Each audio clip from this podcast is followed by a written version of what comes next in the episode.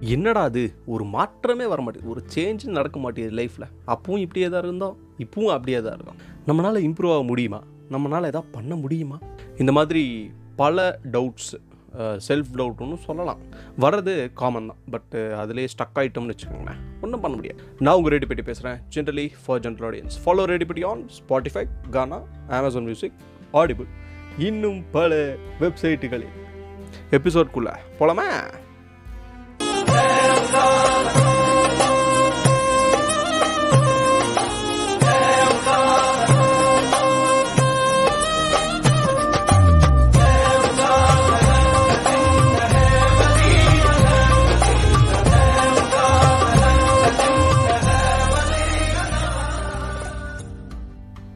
இந்த மாதிரி தாட்ஸ் எல்லாம் நமக்கு வீக் ஆஃப் இல்லை ஏதாவது வேலை கம்மியாக இருக்கிறனால இல்லை ரொம்ப ப்ரெஷராக இருக்கிறனால செம்மையாக போர் அடித்து உட்காந்துருக்கும் போது தான் இந்த மாதிரி தாட்ஸ்லாம் வரும்.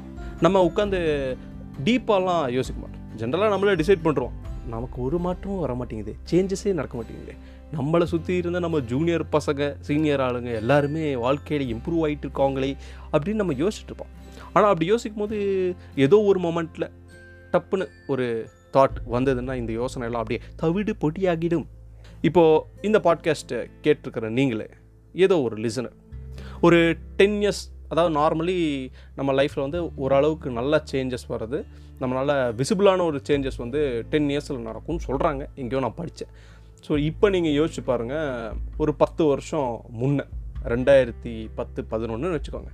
அப்போ இருந்த உங்களோட உங்களோட என்ன ப்ராப்ளம்ஸ் நீங்கள் இப்போ ஆல்ரெடி இருந்துகிட்டே இருக்குது அப்படின்னு நினைக்கிறீங்களா? ஃபார் எக்ஸாம்பிள் மோஸ்ட்லி என்ன இருக்கும்? சேல்ரி அந்த மாதிரி தான் இருக்கும்.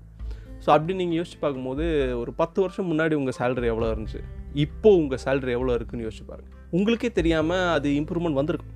சேலரி வந்து ஜாஸ்தியாக இருக்கும். பட் இருந்தாலும் ஏன் நமக்கு வந்து இந்த பிரச்சனையும் தீர மாட்டேங்குது அப்படின்னு தோணுதுன்னா நம்ம சேலரி இன்க்ரீஸ் ஆகி இன்க்ரீஸ் ஆகும் நம்மளோட தேவையில்லாத செலவையும் இன்க்ரீஸ் பண்ணிகிட்டே இருப்போம். முதல்ல சேலரி கம்மியாக வந்துட்டு இருக்கும்போது ஒரு பத்தாயிரம்னு வச்சுக்கோங்க. இந்தியாவில் நார்மலி ஒரு பத்தாயிரரூவா நம்ம காலேஜ் முடிச்சுட்டு போகும்போது ஏதோ ஒரு ஐடி சின்ன ஐடி ஜாபோ இல்லை வேறு ஏதாவது ஜாப் போனால் ஒரு டென் தௌசண்ட் டுவெல் தௌசண்ட் வரும்னு வச்சுக்கோங்க. அந்த சம்பளத்தில் நீங்கள் நல்லா ஜாலியாக தான் இருந்திருப்பீங்க. மேபி கொஞ்சம் கமிட்மெண்ட்ஸ் எல்லாம் ரொம்ப குறைஞ்சிருக்கும். போக போக என்ன பண்ணியிருப்பீங்க உங்கள் உங்கள் சுற்றி இருக்கிறவங்க பார்த்துருப்பீங்க. அவங்க ஏதோ பைக் வாங்குவாங்க பெரிய பைக் வாங்குவாங்க. சரி நம்மளும் வாங்குவோம் அப்படின்னு சொல்லிட்டு காசு இருக்கிற காசை நம்ம வந்து காசு செலவு பண்ணி வாங்குறோம்னா ஓகே நம்ம என்ன பண்ணுவோம்? அவனுக்கு காமிக்கணுங்கிறதுக்காக ஒரு பத்தாயிரரூவா இல்லை ஐயாயிரரூவா இனிஷியல் அமௌண்ட்டாக பே பண்ணி பாக்கி இருக்கிறதெல்லாம் லோனை போட்டுப்போம். அது ஒரு மூணு வருஷம் கணக்காக போடுங்க.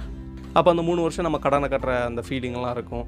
என்னடா அது மாற மாட்டேங்குதேங்கிற ஃபீலிங் வந்து ஆரம்பிச்சிடும் எந்த ஒரு புது பொருள் வாங்கினாலும் அது ஒரு மூணு மாதம் கல்யாணத்துக்கே வந்து ஆறு மாதம் தான் என்னது என்னமோ சொல்லுவாங்களே. மோகம் முப்பது நாள் ஆசை அறுபது நாள்னு சொல்லிட்டு. ஸோ இந்த அறுபது நாள் வந்து அந்த கிரேஸ் எல்லாம் போயிடும். ஸோ அதுக்கப்புறம் மாதம் மாதம் நமக்கு டியூ கட்டும் போது தான் கொஞ்சம் வலிக்கு. அதுக்கப்புறம் என்ன பண்ணுமோ? சும்மா இருக்க மாட்டோம். நம்ம சேலரி இன்க்ரீஸே பத்தாயிரத்தில் முதல்ல ஆரம்பிச்சு ஒரு அஞ்சு வருஷத்தில் ஒரு இருபத்தையாயிரம் வருதுன்னு வச்சுக்கோங்க.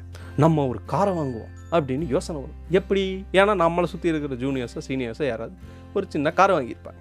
நம்ம என்ன யோசிக்கணும் நம் நம்மளோட ஃபினான்ஷியல் சுச்சுவேஷன் எப்படியோ அதுக்கு தகுந்த மாதிரி நம்ம போனோம்னா பிரச்சனை கிடையாது. நம்ம அவங்கள பார்த்து நம்மளும் கார் வாங்கணும்னு சொல்லி காருக்கு ஒரு லோனை போட்டு அது ஒரு நாலஞ்சு வருஷம் கணக்கு போடுங்க.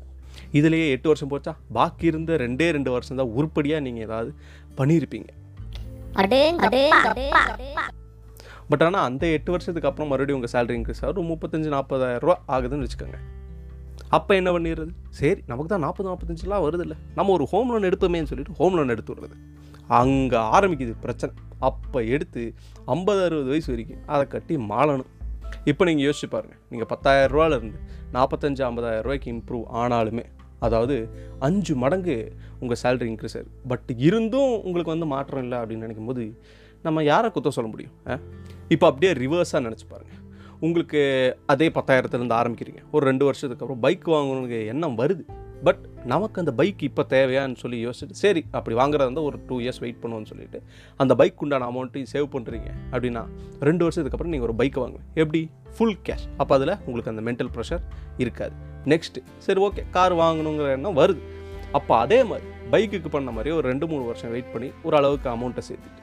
ஒரு தேவையான ஒரு சின்ன கார் நமக்கு யூஸ்ஃபுல்லாக இருக்கிற ஒரு கார் இருந்தால் போதும் இல்லையா? பெருசாக எஸ்யூவி தான் வேணும் அப்படின்னு ஒத்த கால் நின்னோம்னா நமக்கு பெரிய பிரச்சனை தான். ஸோ நமக்கு தேவையான அளவுக்கு உண்டான காரை வாங்கிட்டோம்னா ஒன்றும் பிரச்சனை இல்லை. அதே மாதிரி நம்ம கேஷை கட்டி காரை வாங்குறோம். இந்த கையில் கேஷை கொடுத்து அந்த கையில் கார் வாங்குறோம். இப்படி இருந்தால் உங்களுக்கு ப்ரெஷர் தெரியுமா? தெரியாது.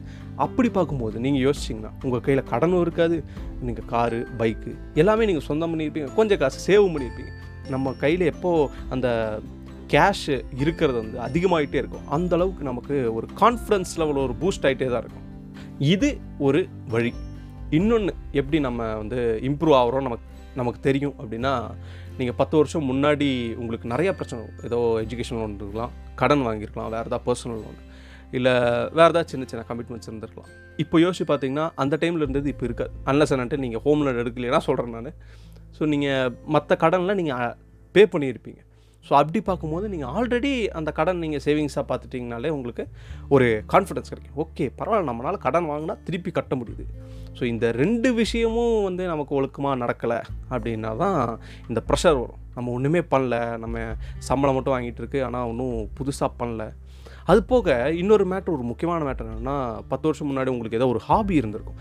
அது உங்களுக்கு ரொம்ப பிடிச்சி பண்ணிட்டு இருந்திருப்பீங்க. காசுக்காக இல்லைனாலும் ஃப்ரீயாக பண்ணிட்டு இருந்திருப்பீங்க. அந்த மாதிரி ஒரு பழக்கம் வந்து இப்போ இருந்திருக்க எல்லாமே மணி மோட்டிவ் ஆயிரும். இதை பண்ணால் நமக்கு எவ்வளோ ஏர்னிங்ஸ் வரும்? இதை பண்ணால் ஏதாவது யூஸ் இருக்காங்கிற மாதிரி தான். பட் உங்களுக்கு பிடிச்ச ஒரு விஷயம் வந்து ஃப்ரீயாக பண்ணிங்கனாலே உங்களுக்கு அட்லீஸ்ட் நீங்கள் எதுலேயோ ஒன்றில் எங்கேஜ் எங்கேஜ் ஆகிட்டே இருக்கீங்க. இப்போ ஒரு பாட்காஸ்ட்டே வச்சுக்கோங்க. பத்து வருஷம் முன்னாடி நீங்கள் ஆரம்பிச்சிருந்தீங்க அப்படின்னா இப்போ வரைக்கும் உங்களுக்கு டென் இயர்ஸ் பாட்காஸ்ட்டில் மட்டுமே எக்ஸ்பீரியன்ஸ் இருந்திருக்கும். நினச்சி பாருங்கள் ஸோ அந்த ஒவ்வொரு நாளும் நீங்கள் சின்னதாக எஃபோர்ட் போட்டிருந்தீங்கன்னா ஒரு அது சேர்த்து பார்க்கும்போது ஒரு பெரிய கடல் மாதிரி உங்களுக்கு ஒரு எக்ஸ்பீரியன்ஸ் வந்துடும் இந்த மூணு விஷயமும் சரியாக அமைச்சிருச்சுன்னா எனக்கு தெரிஞ்ச செல்ஃப் டவுட் வராது அப்படின்னு நான் நினைக்கிறேன். அப்படியும் அப்படியுமே உங்களுக்கு செல்ஃப் டவுட் வருதுன்னா ஊரில் இந்த மாதிரி மொல்ல மாதிரி முடிச்ச வைக்கி இந்த கற்பழித்து கொள்றவன் மர்டர் பண்ணுறவன் திருடி பொழைக்கிறவன் இவனுங்களே உயிரோட ஜாலியாக இருக்கும்போது ஒன்றுமே பண்ணாது தப்பே பண்ணாத நம்ம எதுக்கு சங்கடமாக இருக்கணும்? அப்படின்னு நீங்கள் யோசிச்சிங்கன்னா கண்டிப்பாக உங்களுக்கு கான்ஃபிடன்ஸ் வந்தே தரும். அப்படி எவ்வளோ ஒருத்தர் இருப்பான் உங்கள் சர்க்கிளில் மற்றவனை ஏமாற்றி பொழைச்சிட்டு இருக்கிறவன். ஸோ அவனை பார்த்து நீங்கள் கான்ஃபிடன்ஸ் வந்துக்குங்க. மீட் யூ இந்த நெக்ஸ்ட் எபிசோட் நான் உங்கள் ரெடி பண்ணி பேசுகிறேன் ஜென்ரலி ஃபார் ஜென்ரல் ஆடியன்ஸ் உங்களை ஹாப்பியாக வச்சுக்கோங்க. உங்களை சுற்றி இருக்கிறவங்க ஹாப்பியாக வச்சுக்கோங்க. அப்படி ஹாப்பியாக வச்சுக்க முடியலன்னா தயவு செஞ்சு அவங்கள தொந்தரவு பண்ணாதீங்க. பாய்